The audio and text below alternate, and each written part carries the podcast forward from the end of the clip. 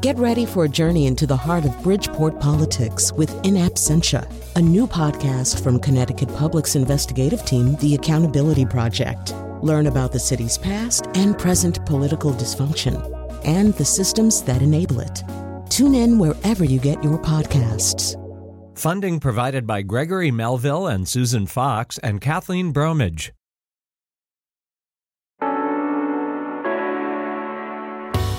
This is Where We Live. I'm Lucy Nalpathanchel. You've heard the slogan Hartford, the insurance capital of the world. Recently, insurance giant Aetna announced it's moving its headquarters to New York City after a nearly 200 year history in the capital city. Now, will other insurers follow? That's a question some politicians have asked, but we wanted to know more about how Hartford and Connecticut became known as the insurance capital of the world. How many companies are rooted here? How many state residents rely on these insurers for employment?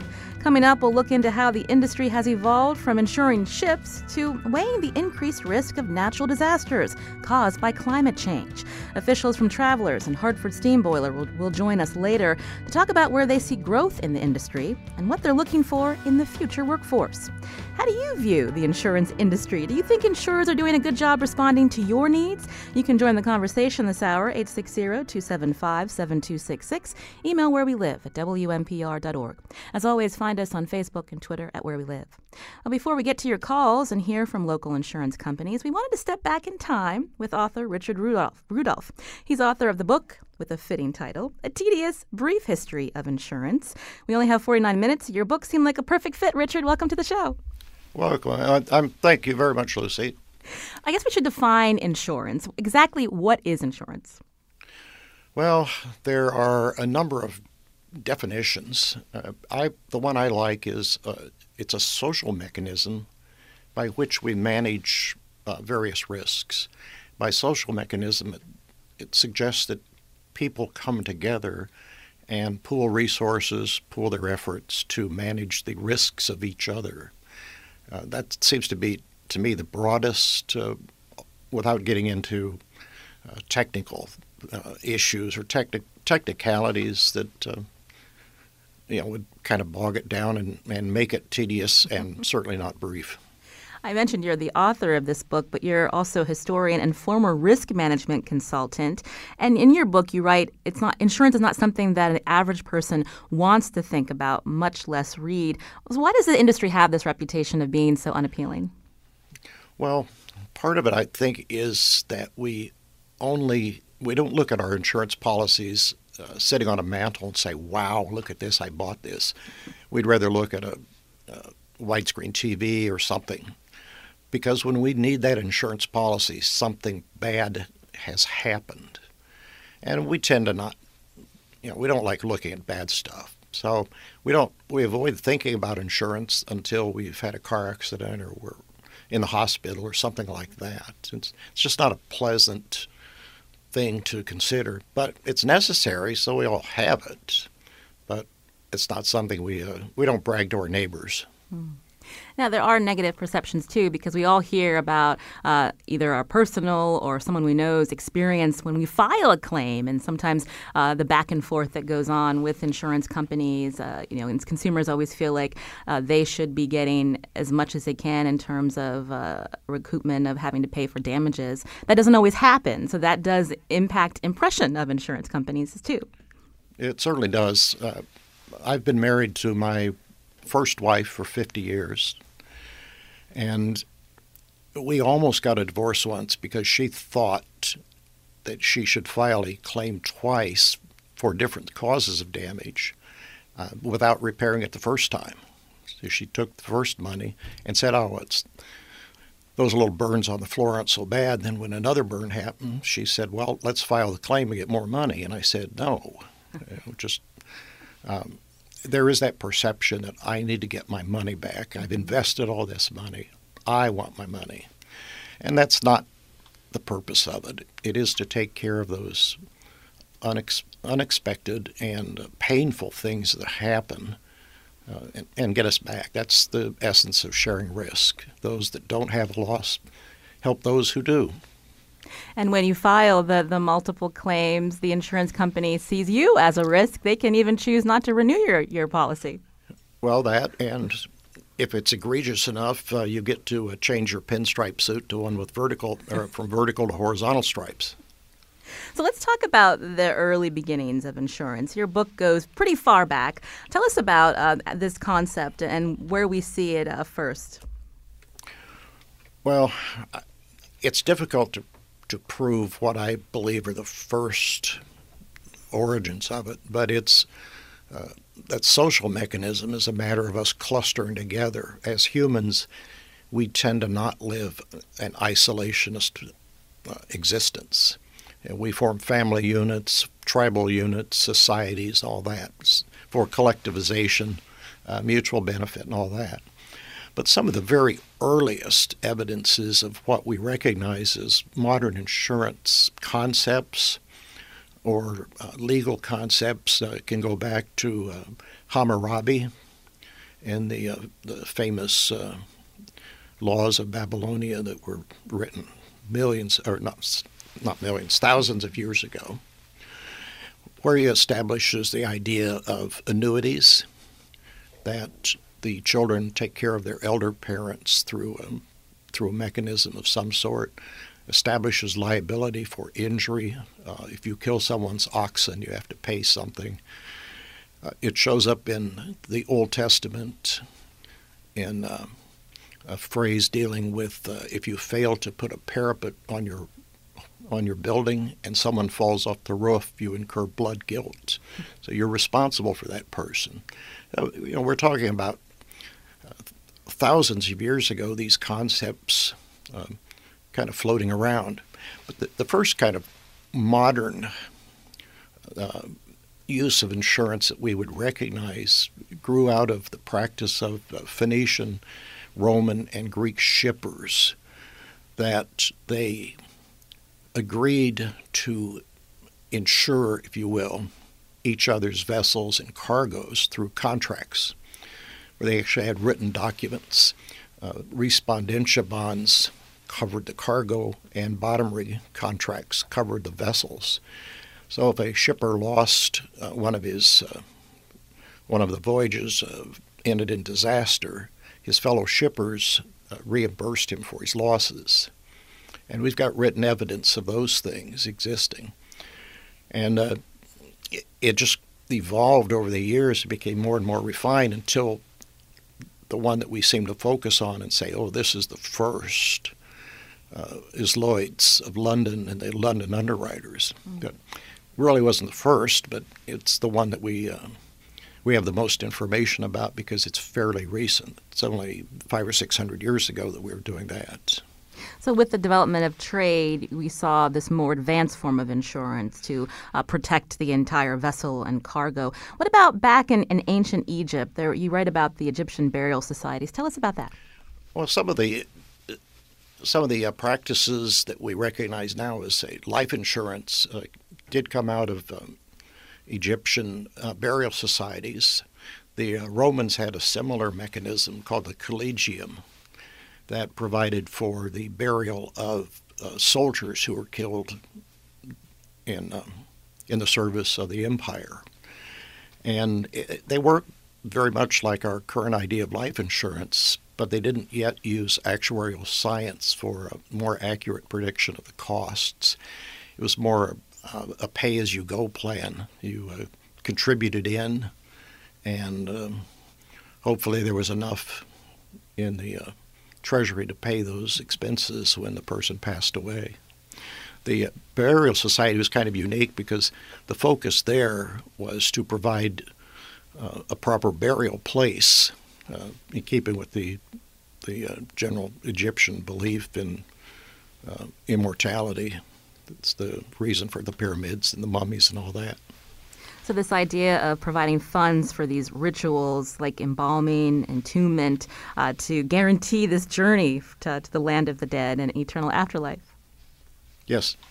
And you didn't even have to, uh, you had to belong to a burial society. Uh, one was uh, established for uh, stonemasons, uh, kind of like what we would now say, well, there's a, a group, a professional association that provides benefits. But you didn't have to be in the profession. And we've got written evidence of uh, just some ordinary people joining this uh, uh, stonemason society for the purposes of practicing uh, or participating in their uh, burial society benefits.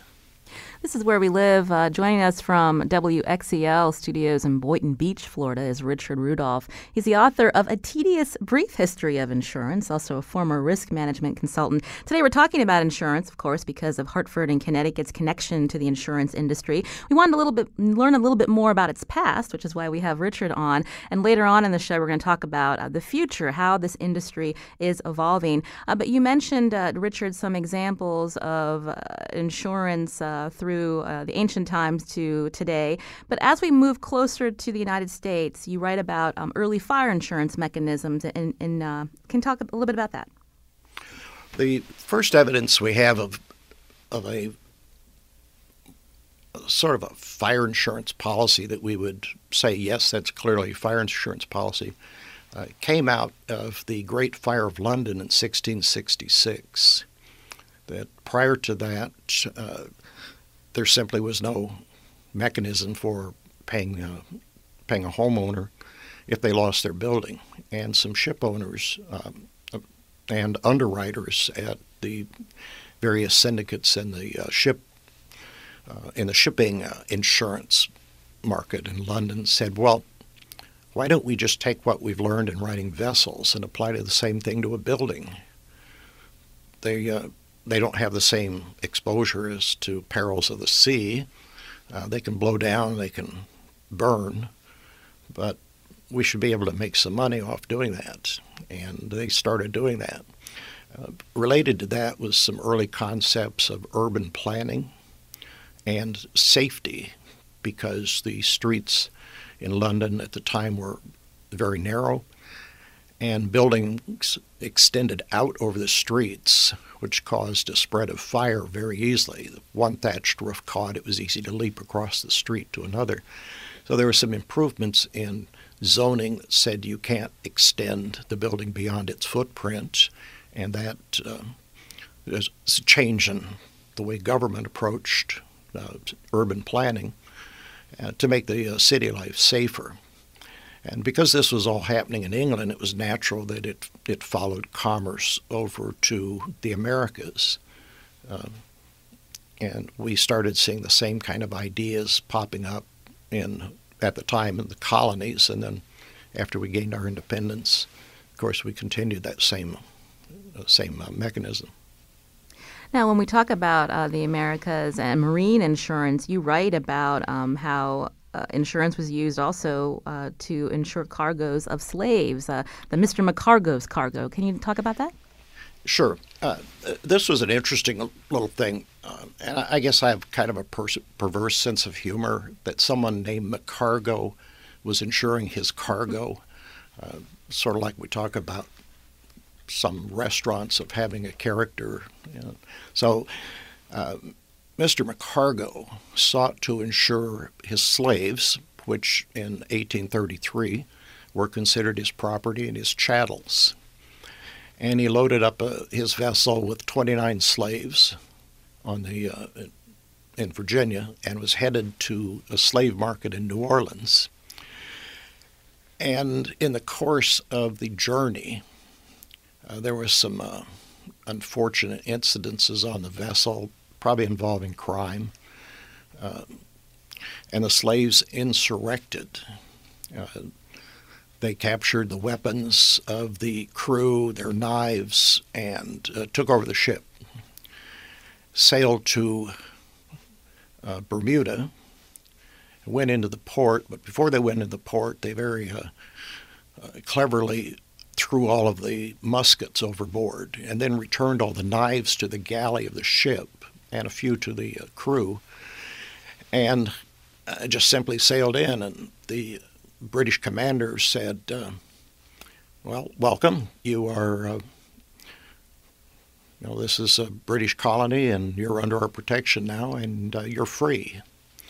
And naturally, uh, the ship owners disagreed, saying, "No, this is the ship follows the laws of the, its land, not of a foreign nation." And an argument ensued over did the British have the right to free the slaves. When the ship left, all of the slaves but one stayed in Bermuda as free men. So when the ship landed in New Orleans, Mr. McCargo filed an insurance claim for $800 times the 28 slaves that uh, left the vessel. And the insurance company refused to pay, citing the clause in the insurance policy that said uh, there was no coverage for losses caused by insurrection or rebellion. And then the battle started over was it an insurrection or was it a theft by the British?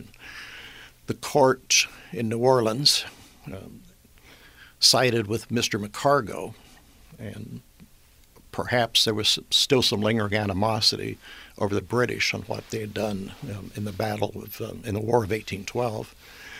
But nonetheless, the court decided that Mr. McCargo should be paid. The insurance company appealed. The appeal was um, not successful, so that was upheld. And then, then pops up a, really an interesting person named Judah Philip Benjamin, a legal scholar, was a lawyer in America and a British barrister, and he had dual citizenship of uh, being British and American. He was the senator from Louisiana, uh, and he was also a slave owner. He had owned a sugar plantation, but he did uh, release his slaves. He was brought in to write an amicus uh, for the benefit of the court and went into a, a rather deep philosophical argument, quoting uh, Justinian, uh, the Roman emperor, about uh, slavery being against natural law. And if a person were held in an intolerable condition, as a person, as a human being, they had the right to uh, rebel and insurrect against those outrageous conditions. And the uh, Supreme Court uh, found in favor now of the insurance carrier and reversed the decision. Uh, then along comes the Civil War, and um, Benjamin leaves the U.S. Senate and becomes the Secretary of War for the Confederate States, which is kind of interesting. Mm. Um, so, this is just one of many stories that you've traced in your book, uh, Richard, A Tedious Brief History of Insurance. Uh, before we head to break, I should mention that you're someone who actually uh, majored in insurance, and you write in your book that often the people who are working in insurance happen to get into this job uh, not through a major. Uh, how did you get interested in insurance? Well, my mom worked in an insurance agency in my little hometown, and her boss was my scoutmaster. But that had nothing to do with it. When I was in college getting a major in accounting, as I was a junior, I thought, I really don't want to do this accounting stuff. Uh, it to me just wasn't very exciting, and I switched to finance, took some insurance courses, started a doctorate, and um, that was it. It just I found it much more fascinating to study insurance than uh, accounting. This is Where We Live. I'm Lucy Nalpathanchel. Uh, with us today, Richard Rudolph, author again of the book A Tedious Brief History of Insurance. Uh, Hartford's long been called the insurance capital of the world. That's why we're talking about insurance today with Richard, a former risk management consultant. He'll stay with us as we talk more about the future of insurance in Connecticut. Coming up after the break, Susan Winkler will join us. She's Vice President and Executive Director of Connecticut Insurance and Financial Services. She'll tell us more about whether Hartford is still the insurance capital of the world and with changes in technology, what are insurers looking for in its future workforce? Join the conversation, 860 275 7266.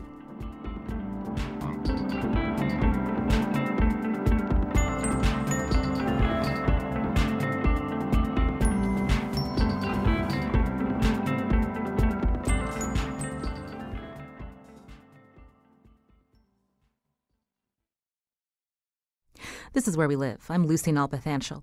As author Richard Rudolph puts it, when you think about insurance, either something bad is happening, something bad will happen, or something bad has happened.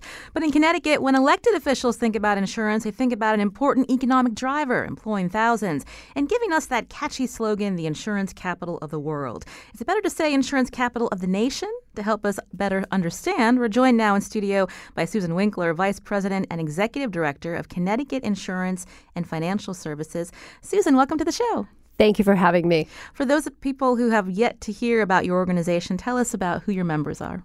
Uh, certainly, and thank you again for, for allowing me to speak today. Uh, the Connecticut Insurance and Financial Services is an organization of 32 insurance financial services companies, and we coalesce around a, a variety of different focus areas. Um, but one is workforce development. That's one of our key uh, focus areas. And, and, what we do is to try to drive the workforce of the future into the insurance industry. And of course, we're always touting the insurance capital banner uh, everywhere we go.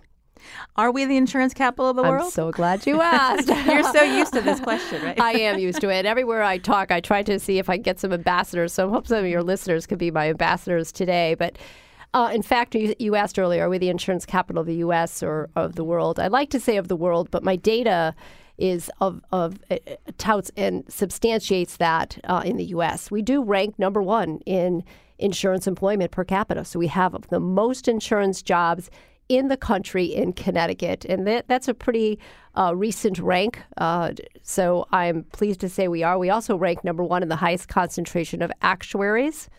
That's a very important occupation in the industry. And we also have some other rankings, which I can go on, but I, I don't want to you know, bore all the listeners. I just want them to understand that the most important ranking is that we do have the most insurance jobs here in Connecticut. Give us an idea of how many jobs we're talking about. Uh, over 60,000 or close to 60,000. My numbers are just fresh, uh, and we, we fluctuate around that 60,000 number each year. If you add financial services to the equation in Connecticut, we're over 110,000. We often hear about uh, the big insurance companies like Aetna, especially when they say they're moving their headquarters to New York City. Uh, but give us an idea of how varied the insurance uh, market is here in the state of Connecticut. Well, you you you understand that we always have the large brands, and they're very very important companies here in Connecticut. Those that represent property casualty, life retirement, and health. So we have the, the names that, that are well recognized and are loyal brands in the industry. But then we have uh, smaller companies that are maybe they're domesticated or they're headquartered somewhere else, but they still have a presence here in Connecticut. So we have that group uh, in Connecticut, as well as the startups or those companies that are servicing the industry. So technology companies, law firms, uh, marketing firms, et cetera, really with a client base of insurers so we have a supply chain as well in Connecticut.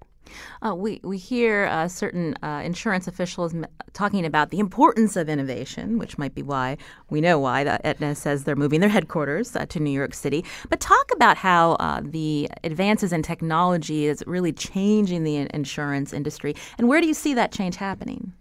Well, you know, a lot of the insurance companies uh, define themselves as technology companies that happen to sell insurance. I'm sure you've heard that. And uh, that is essentially what the basis of these companies are. They are creating. A, we we're in a connected world. The new economy is such that uh, everything is technology based, and as a result of that, you would imagine your insurance products are also the same. So that is where the future of insurance is. Whether it's a virtual doc or you're taking an Uber or Lyft.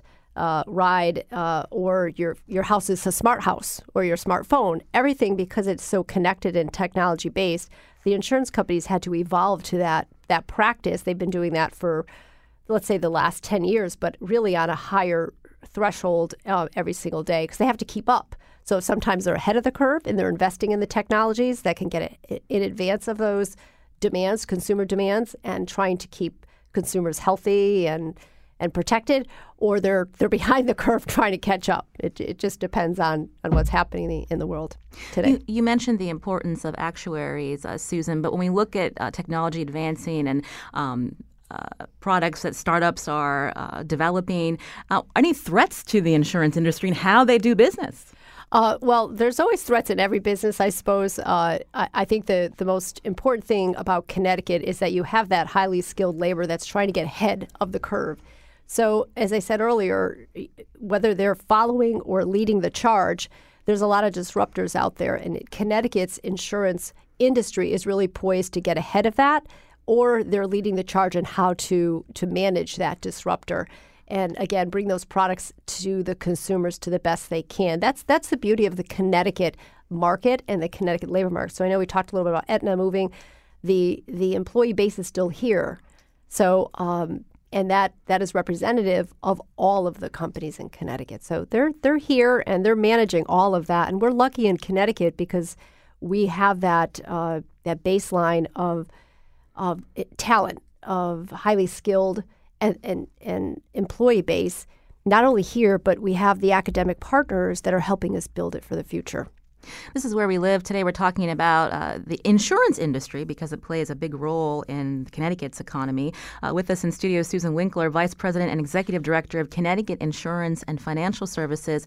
Also with us from WXEL Studios in Boynton Beach, Florida, Richard Rudolph, author of A Tedious Brief History of Insurance. Uh, you mentioned, Susan, that uh, companies here are, are um, able to meet on the disruptors, are really looking and investing in these new technologies. Can you give us some more specific specific examples? Well, I, a lot of the companies are also there's a new buzzword out there called insurtech, and uh, that is a it was you know some people call it a phenomenon, but it's really more of a business practice now that's becoming readily available in the industry, and that's where companies are looking ahead to help uh, if they can't solve themselves for these really changing technologies or disruptors in the marketplace, and I use that word loosely.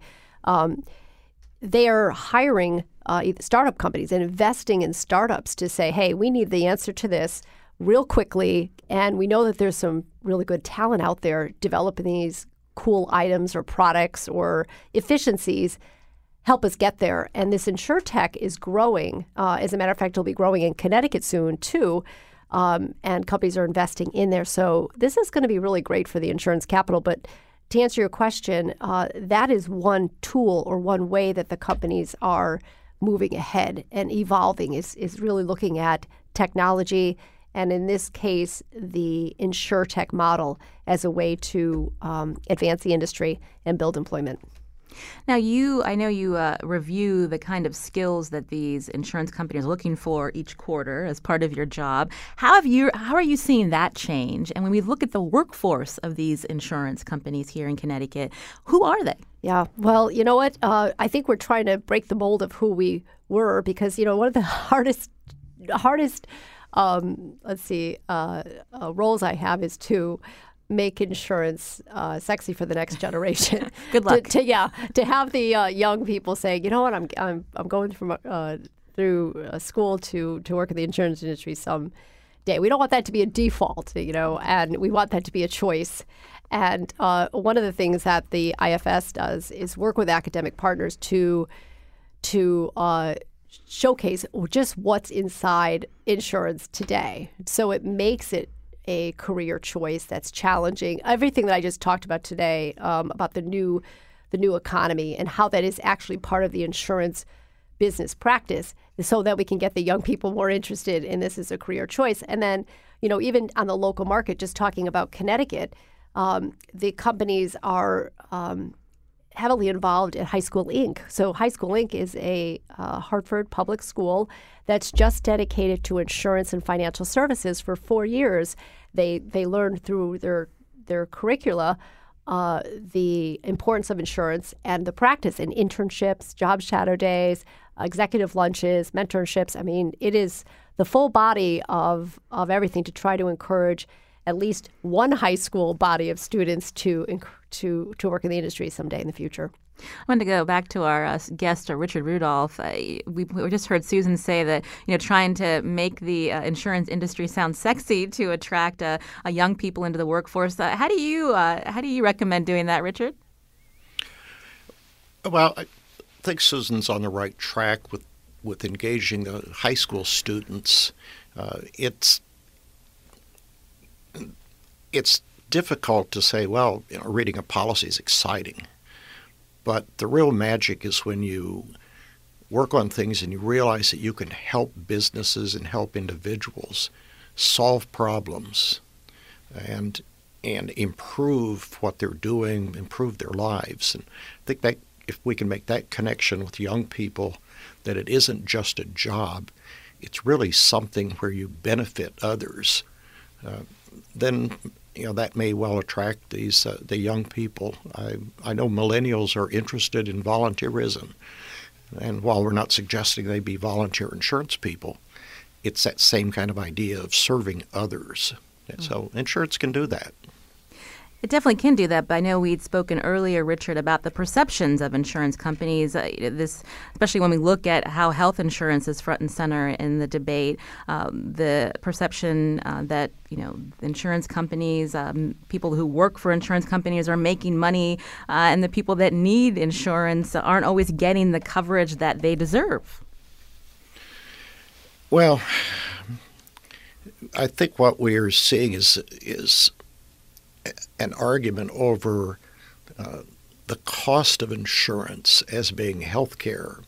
And health care is the providing of medical services. That's a different issue than the financing mechanism of how do I pay for it. When in risk management, we talk about identifying exposures. Uh, in this case, I have a exposure to a, uh, illness that requires medical care. Then we analyze it and figure out, well, how, how bad is it? What will it hurt? Uh, we can try to control it through health programs, uh, taking better care of ourselves, all that. But then the fourth mechanism in re- insurance is where do we get the money? Uh, I said uh, insurance, I mean, uh, sorry, in risk management, is where do we get the money? We get the money from our own pockets. In risk management terms, that's retention. Or we get the money from someone else and in most cases that's an insurance company. It comes out of our pocket in the form of premium, but the uh, that's the only two sources of, of money. It comes out of insurance or it comes somewhere else out of our own pockets. With the current debate, there is the question about, well, perhaps it should come out of the government. Well, that's going to come out of our pockets in the form of taxes. It's uh, but it is two separate issues, and I don't think we're really addressing cost of insurance for health care and cost of health care. Uh, it's the same argument about is the cost of fire insurance or the cost of the fire. Two different two different things.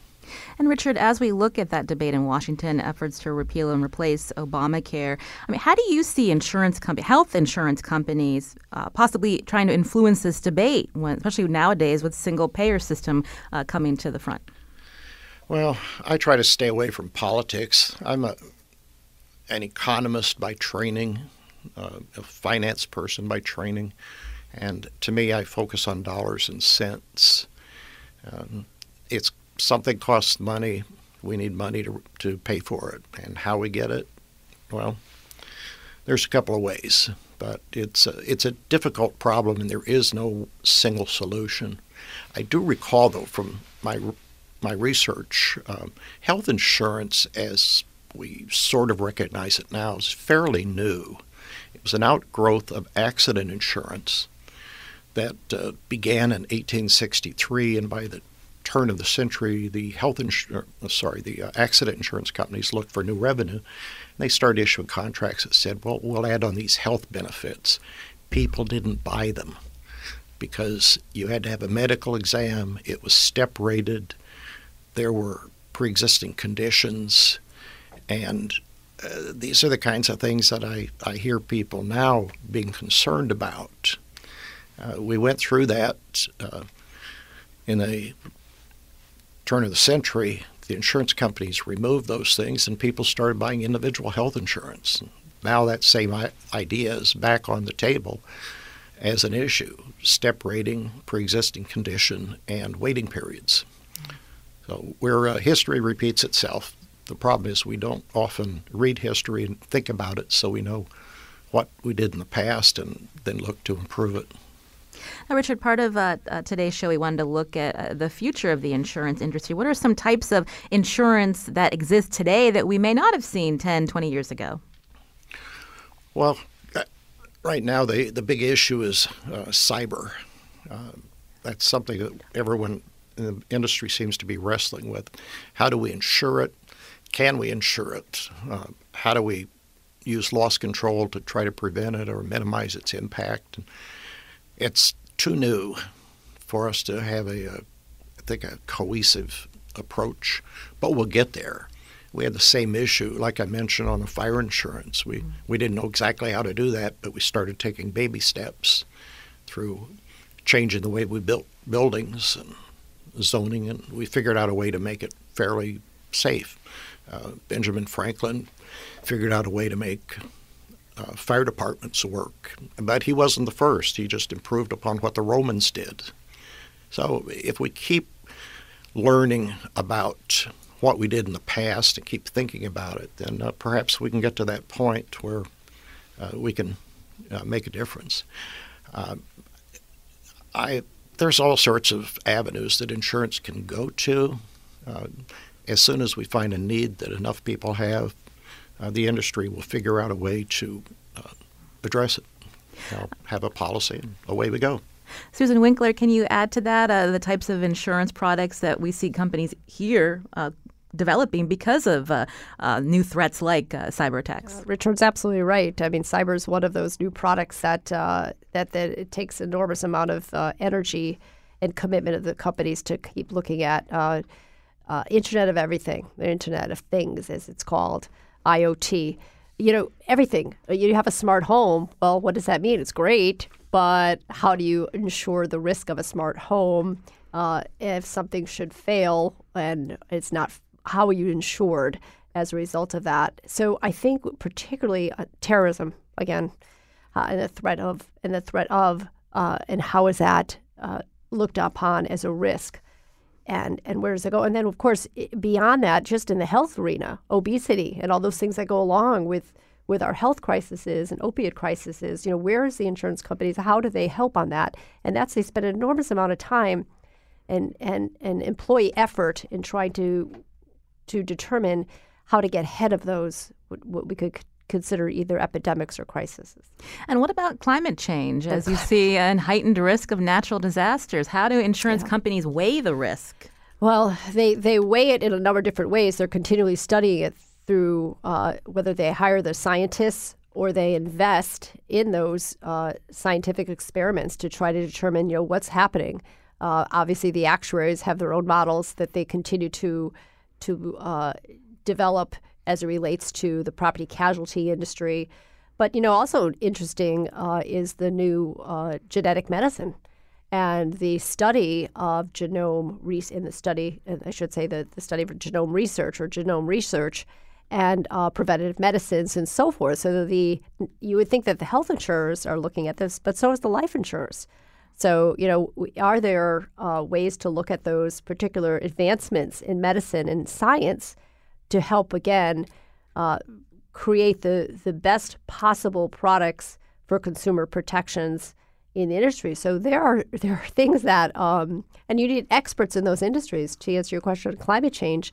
So they are investing heavily and I, I couldn't give you the number, but let's just say it's millions and millions of dollars in climate research to help get ahead of the curve of how is the impacts uh, of climate change affecting, let's say, the cocoa crop uh, somewhere, the cocoa beans, which are ultimately uh, going to make candy bars, which are ultimately going to be uh, insured by a company that makes candy bars, and how do you and the supply chains that go along with it. So that's kind of a, a an example of how something so large I, I, you know, everybody says climate change. It's so broad based that you don't know where to think.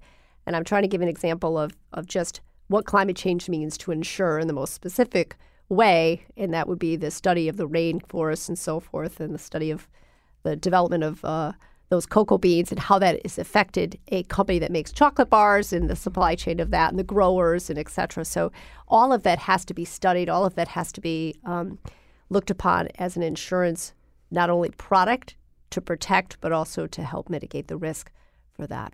And what about uh, just risks along uh, the yeah. U.S. coast uh, with the hurricane season, mm-hmm. Uh, with property damage, along with sea level rise? Uh, you know, what happens to uh, um, homeowners, say in Florida and other places, when their premiums continue to grow? Well, the insurance companies um, are also there is first of all the insurance companies are regulated. Each state is regulated by an insurance regulator. I will put a shout out to our uh, Department of Insurance here and Commissioner uh, Katharine Wade. Uh, we have one of the uh, most uh, highly regarded insurance regulators in the country, uh, simply not only because of our historical background, we've been here for a long time doing this, but um, we have a group of highly trained and skilled employees in the department. But to your question, um, they are working alongside the insurance industry to help determine what is the best practices to help homeowners uh, prepare for those incidents. So, if there's a grand hurricane season, uh, the insurance industry is studying that. The regulators are putting in regulations, uh, and both those two are helping consumers based on the fact of their research in making sure they're ready for those climate changes. And it's a tricky it's a tricky matter, uh, especially along Connecticut's coast. This idea yes. that um, places that are battered by natural disasters more and more often does it make sense to be rebuilding in these same spaces? Yeah. Well, that would be the you know the, the real decision. Of course, the homeowners love the shoreline. That's one of our beautiful assets in the state of Connecticut is that we have this beautiful shoreline. But there are shorelines all up and down the eastern coast, and uh, it is really, I guess, incumbent again um, for the insurance industries and the homeowners and the regulators to work together to make sure that everybody has the best possible outcomes.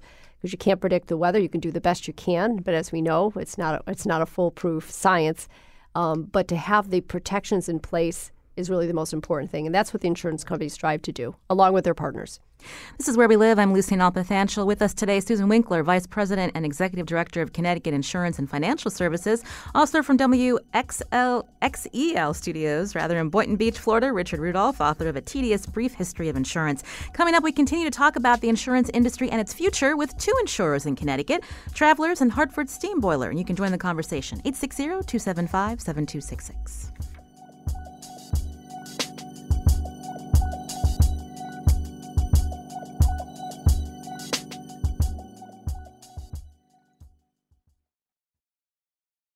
This is Where We Live. I'm Lucy Nalpathanchel. Today we've been talking about the insurance industry and insurers here in Connecticut. Two companies that employ many state residents are joining our conversation now.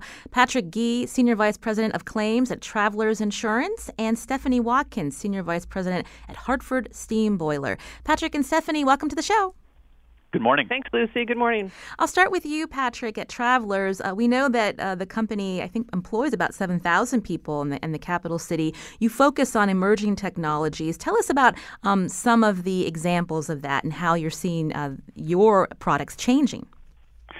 Well, yes. Uh, in recent years, there, we've really been able to leverage a lot of the new technologies that are available in the marketplace in terms of how we respond to our customers. So, for instance, just speaking from the perspective of when things happen to people and, and we're trying to help our customers recover from the unexpected, let's say damage to their home or property, we now have a lot of new tools in place. Uh, let's say you have a hailstorm somewhere around the country we essentially know minutes after the hail has fallen how large it, it how large it is, where it's fallen, and we're able to figure out how we can ensure we get the right resources to the right place at the right time using some of these new geospatial tools.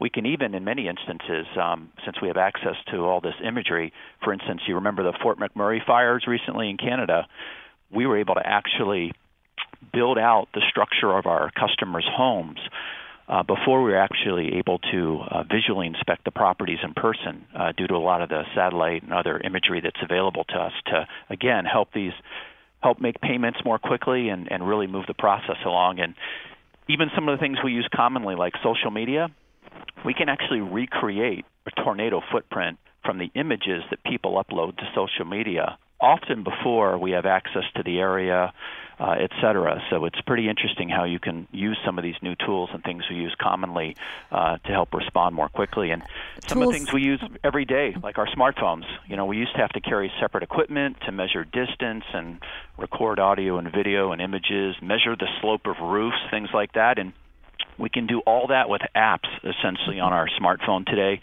uh, including flying uh, our drone fleet, which helps us uh, very safely inspect properties and uh, and really move the claim process along. And that was my next question, talking about uh, your use of drones at Travelers. Um, you've been doing this now for how long, and what has been the reception uh, from consumers as well as as uh, your employees? Any worry about uh, the fact that you can use drones to do this kind of review?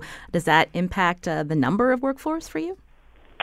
I would say it makes us more efficient and effective. Our, our current expert workforce um, that knows how to scope damage that might happen to someone's home or business, et cetera. But for instance, for drones, uh, we we're, we're told we may be the yard, largest user of drones across any company in the United States, actually we didn't set out with that as a goal, but they've been proven to be so effective. About a year ago, the FAA changed their regulations. You know, you used to have to have a real pilot that flew airplanes in the sky. You needed an extra observer you needed to let everyone within 500 feet know of your flight. So it wasn't really effective until they put these new small drone guidelines in place last August. And so since then, we have thousands of flights that we've made over our customers' properties. I would say 99% of the time, um, the customers are really excited to have us you know fly the drones over their properties and if it's something they would prefer we don't do that's fine. But what it's really done is made the whole process much quicker because oftentimes in a steep or complex roof type situation, think of all the exterior damage that happens happens to properties around the country, we would actually have to um, bring in outside experts that had special equipment to help assess the damage. But now we don't have to set up a separate inspection. We can do it the first time we arrive at a customer's property. That really facilitates moving the claim process along and allowing us to make payment more quickly. Also, uh, it's a safer environment because regardless of how well trained you are around roofs or ladders, obviously uh, it's a lot safer if you don't have to climb a ladder and, and get up on a roof. So we have hundreds of people trained at this point in time, and they're really uh, proving to be very effective. I wanted to bring Stephanie into the conversation. Stephanie Watkins, again, Senior Vice President at Hartford Steam Boiler. Uh, Stephanie, for those people who don't haven't heard about your company, tell us quickly uh, what kind of insurance uh, you specialize in, and how are you changing up uh, what your products are based on new technology. Well, um, Hartford Steam Boiler, as H- most people call us HSB, we're a technology forward specialty insurer, and we really invent new coverages and service solutions to in response to advances in technology. So while we're called Hartford Steam Boiler, it's really uh, quite a misnomer. It goes back to when we were founded over 150 years ago. But now we insure newer types of technology risks, such as cyber risk and renewable energy. In terms of what we're doing with technology in the future, in, in addition to using new technology to help with the claims process, as Patrick was discussing, we're also looking and using technology to um, prevent and reduce risk in the very first instance. So, one example is that HSB recently created a new service that uses the Internet of Things and remote sensor monitoring to help our small and medium sized customers prevent property damage and business interruption in the first instance. So, it really gives our customers a virtual presence 24 7 on the ground at their businesses, and HSB alerts them via text or um, apps about problems or issues in their business. And this helps them prevent losses, but also helps them run their businesses more efficiently because they can monitor things like um, increases in energy usage, for example. Now, Stephanie, we've just got a couple of minutes, but I wanted to ask you specifically when you're looking at your future workforce, what kind of skills are you looking for? Yeah, the workforce of our future is, is going to be very different, obviously, than it was um, just a, a, very few years ago. So, a few years ago, we wouldn't have been hiring uh, cyber insurance experts or white hat hackers. We wouldn't be looking for um, data scientists. But today, um, people that are digital natives, that are steeped in technology, data science, uh, scientists, uh, and technology experts are absolutely key um, to our business moving forward. And when you talk about these skills, these are skills you're finding from our Connecticut universities? Connecticut universities all over Connecticut. I think we're in a very good place in Connecticut with lots of tremendous um, educational institutions on which we can draw. I think as a as an industry, the insurance industry has to do a better job of selling themselves and, and letting, especially um, new and young professionals in our marketplace, know that insurance is a, a very exciting, dynamic, and technically driven world.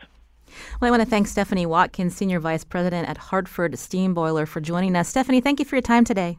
Thank you very much. Also, Patrick Gee, Senior Vice President of Claims at Travelers Insurance. Patrick, thank you. Thank you very much. Now, uh, Susan Winkler again uh, in studio with us, Vice President and Executive Director of Connecticut Insurance and Financial Services. I know each uh, fall you have a big summit uh, where you're looking at uh, the future of insurance. And these days, we want to thank you for coming in to tell us a little bit about an industry many of us don't know much about. So thank you, Susan. Thank you. Thanks for having me. And Richard Rudolph, author of A Tedious Brief History of Insurance, also former risk management consultant, joined us today from the studios of WXEL in Boynton Beach, Florida. Richard, thank you for your time. Uh, thank you, Lucy. Thanks very much. Today's show produced by Jeff Tyson. Special thanks to Lydia Brown. Our technical producer is Chion Wolf. Learn more about the show at wnpr.org slash where we live. I'm Lucy Nalpathanchel. Thanks for listening.